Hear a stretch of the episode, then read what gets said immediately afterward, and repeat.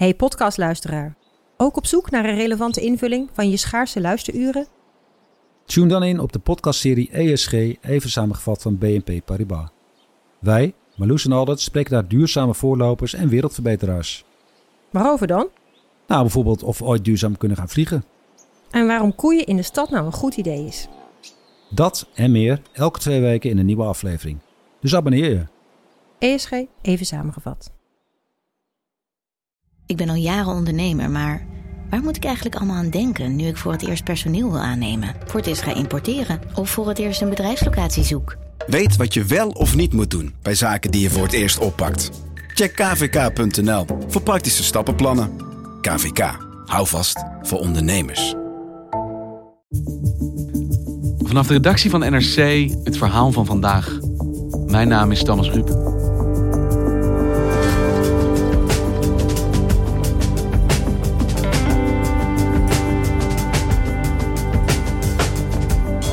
Vorige week ontwaakte de Russische oppositieleider Alexei Navalny uit zijn coma.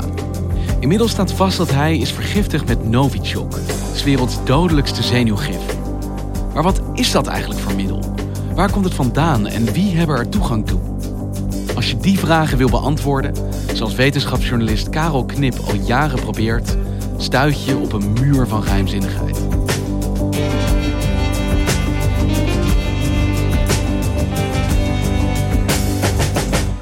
20 augustus wilde de Russische oppositieleider Navalny na een kort verblijf in, in Tomsk, in Oost-Rusland, uh, terugvliegen naar Moskou. En uh, tijdens die vlucht is hij bijna fataal ziek geworden. Een uur voordat hij op het vliegtuig stapte, hebben anderen gezien dat hij een, een kop thee dronk. Dat had niet direct gevolgen. In het vliegtuig is hij opeens onwel geworden. Er is een filmpje van dat je hem hoort schreeuwen op de wc. Van de pijn. Van de pijn, ja, kennelijk van de pijn. En uh, de piloot van het vliegtuig die eigenlijk naar Moskou moest, die uh, heeft een snelle tussenlanding gemaakt in Omsk. Ze kwamen uit Tomsk, ze gingen naar Omsk.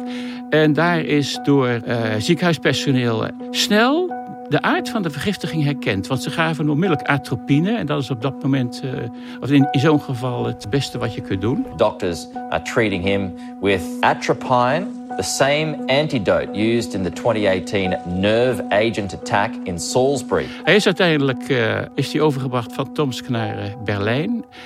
Daar werd de aard van de vergiftiging uh, snel herkend. En daar heeft hij uh, precies de juiste zorg gekregen. En een heel goed laboratorium van de Duitsers in München heeft precies vastgesteld welk vergif het was Dat laboratorium concludeert nu dat er geen enkele twijfel meer over bestaat dat Alexei Navalny is vergiftigd door middel van een chemisch wapen, een zenuwgas inderdaad uit de groep Novichok. And the world was looking to Russia for answers. Uit Moskou kwam vandaag ook een reactie. Rusland ontkent opnieuw betrokken te zijn bij de vergiftiging.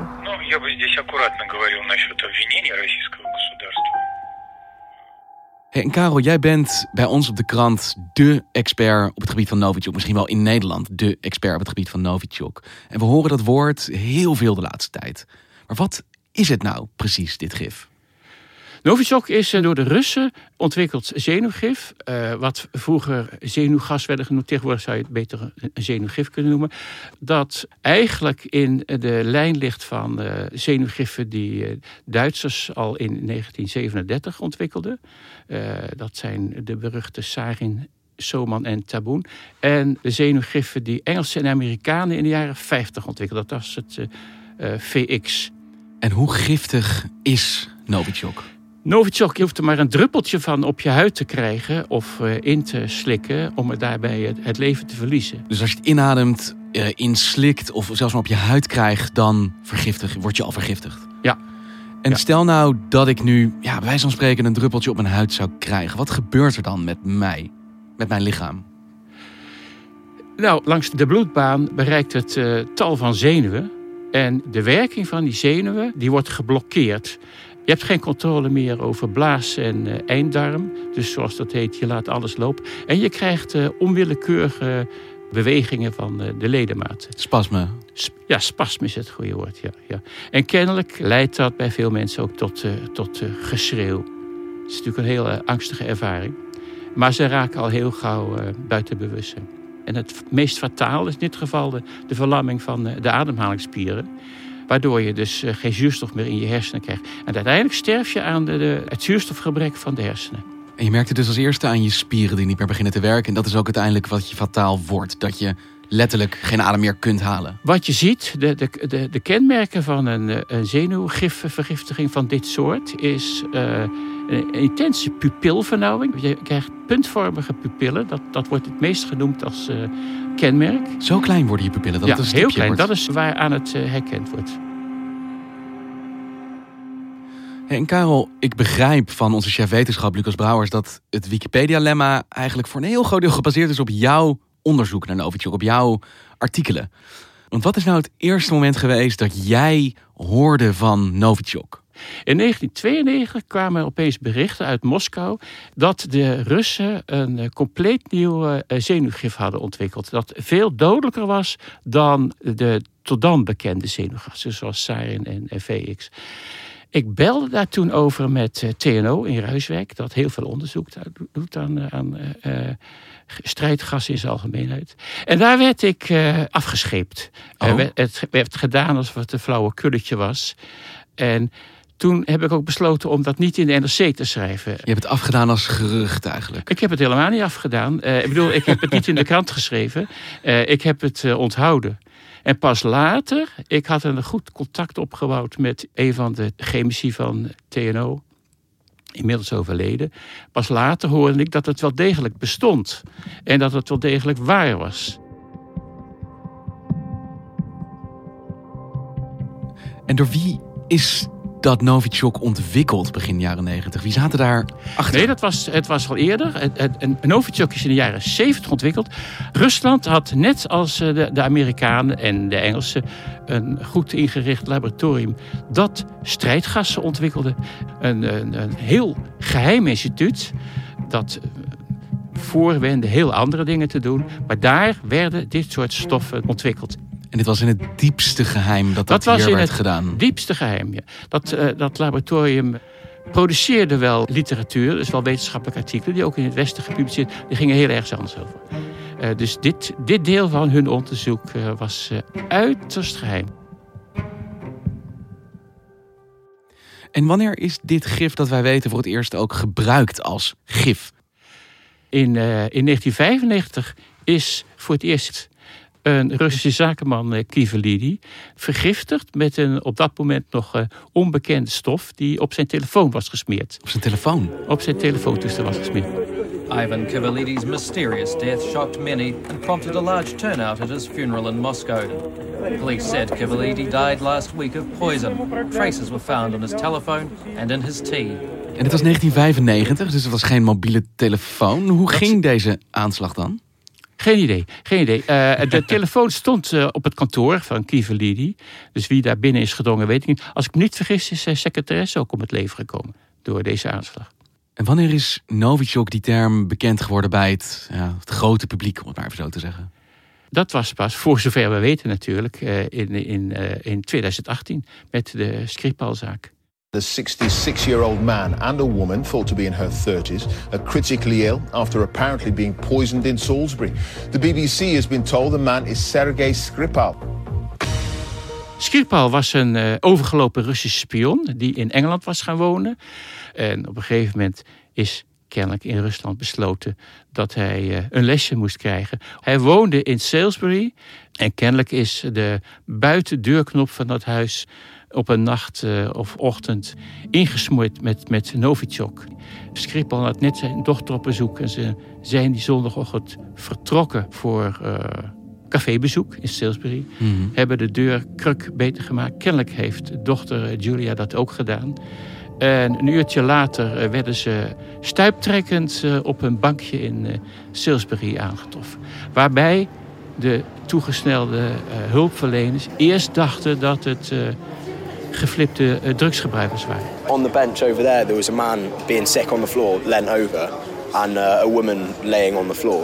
I didn't see the woman; she was surrounded by paramedics, but they both looked fairly ill. Het toeval wilde dat Salisbury ook de plaats is, dat scheelt een kilometer of drie, waar het Engelse laboratorium bestaat... waar alle kennis verzameld wordt op het gebied van uh, strijdgassen en uh, zenuwgiffen.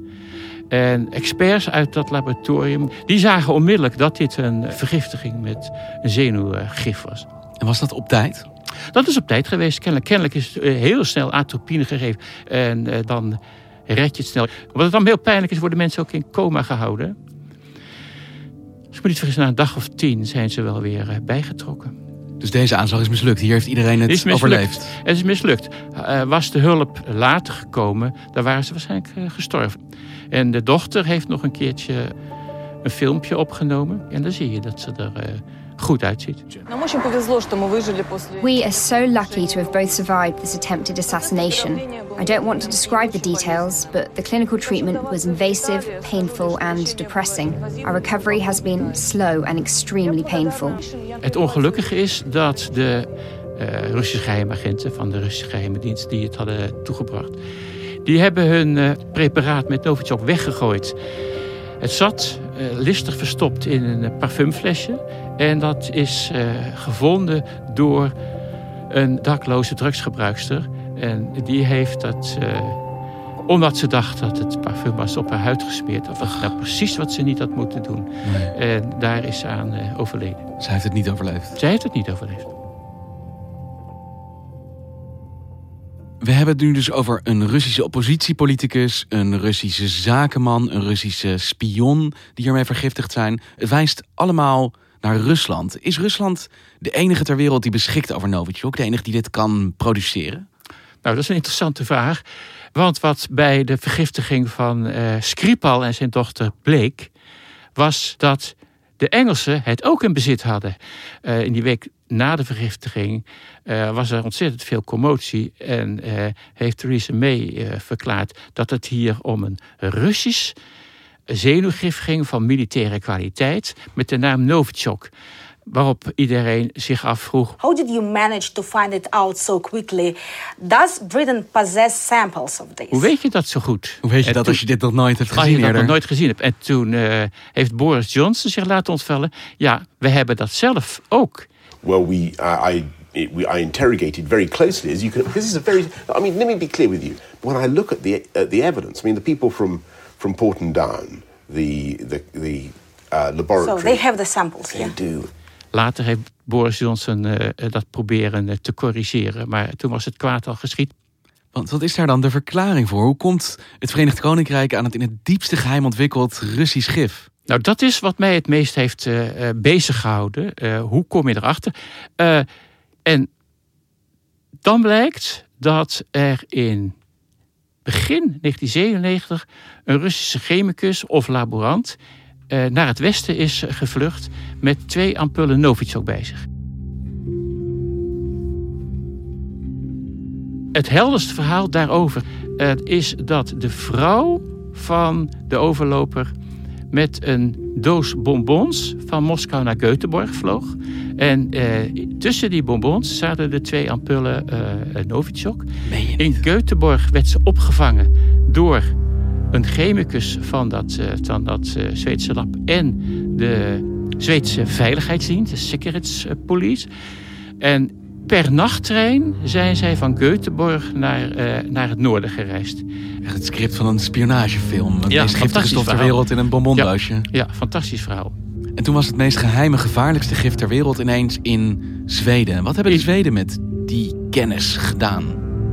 Wat het heeft opgeleverd, en dat is natuurlijk erg interessant, dat is de volgende stap in het geheel, uh, is zo'n fysisch-chemische analyse. In dit geval een spectrogram, een, een massaspectrogram. Massaspectrogram. Een massaspectrogram, ja, dat is een bepaalde techniek die een hoop getallen oplevert.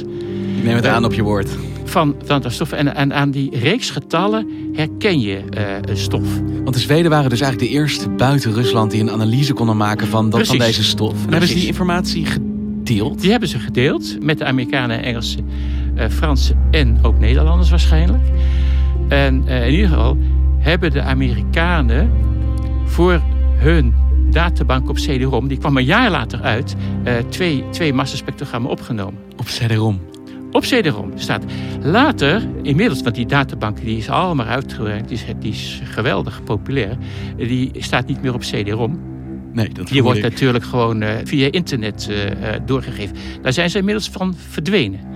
Maar Ze zijn ervan verdwenen? ze zijn er weer uitgehaald. En wat betekent het dat die stof nu uit de openbare database is verdwenen? Dat dat er niet meer tussen staat, terwijl het er ooit wel tussen stond, die Novichoks? Ja, dat vraag ik me ook af. Eh, begin 2009 bracht eh, de eerste overloper van het Russische Novichok-programma een vuistdik boek uit in eigen beheer dat eh State Secrets heet. En dat was meneer Phil Mirzayanov. Waarin hij niet alleen beschreef hoe de Novichoks waren ontwikkeld, maar ook precies de structuurformules van de Novichoks gaf. En zelfs in een enkel geval eh, de manier waarop je het eh, kon produceren. De meest voor de hand liggende bronnen hebben de inhoud van dat boek verzwegen. Dat is nog steeds eh, een onderwerp voor, voor onderzoek.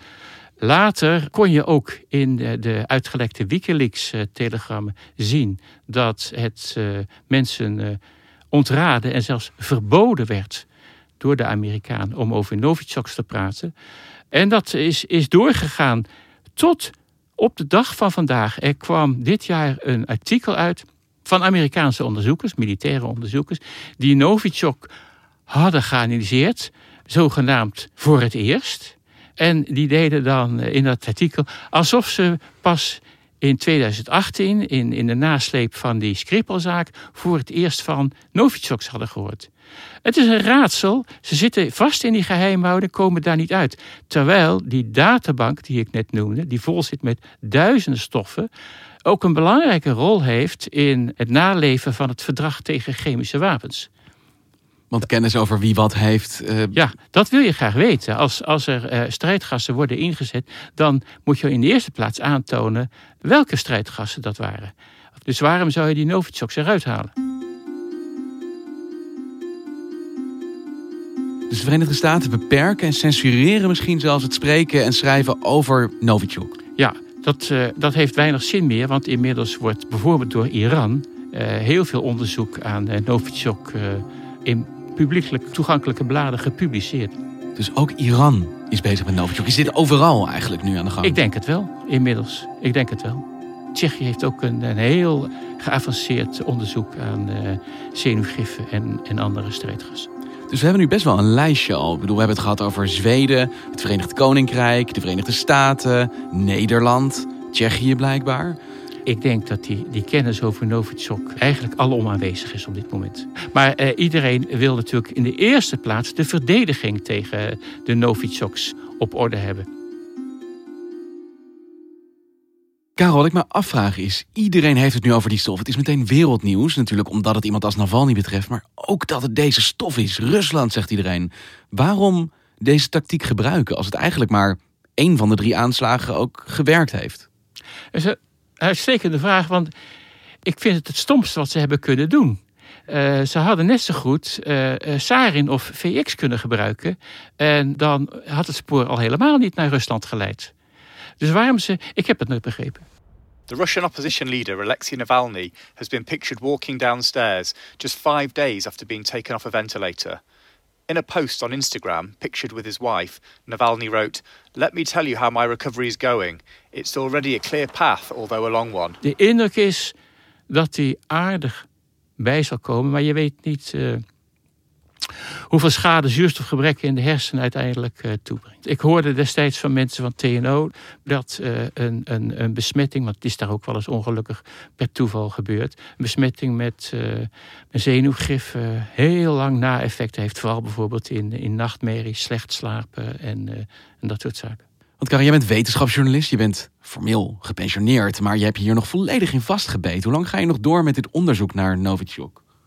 Nou, ik denk nog heel lang, omdat het eh, vol zit met intrigerende raadselen.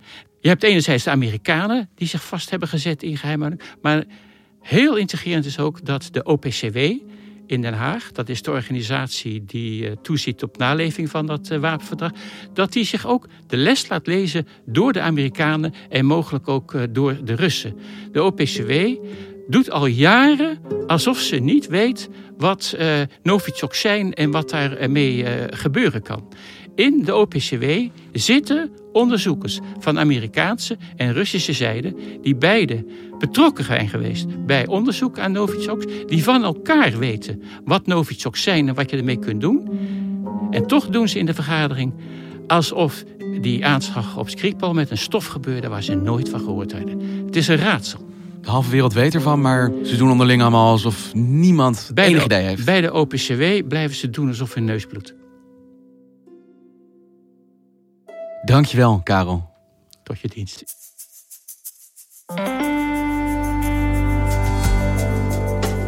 Je luisterde naar vandaag, een podcast van NRC. Eén verhaal, elke dag. Dit was vandaag, morgen weer.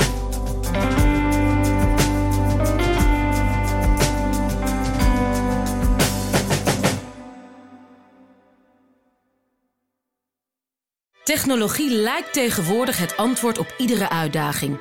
Bij PwC zien we dit anders. Als we de potentie van technologie willen benutten, kunnen we niet zonder een menselijk perspectief. Human-led, tech-powered noemen we dat. Ga naar pwc.nl.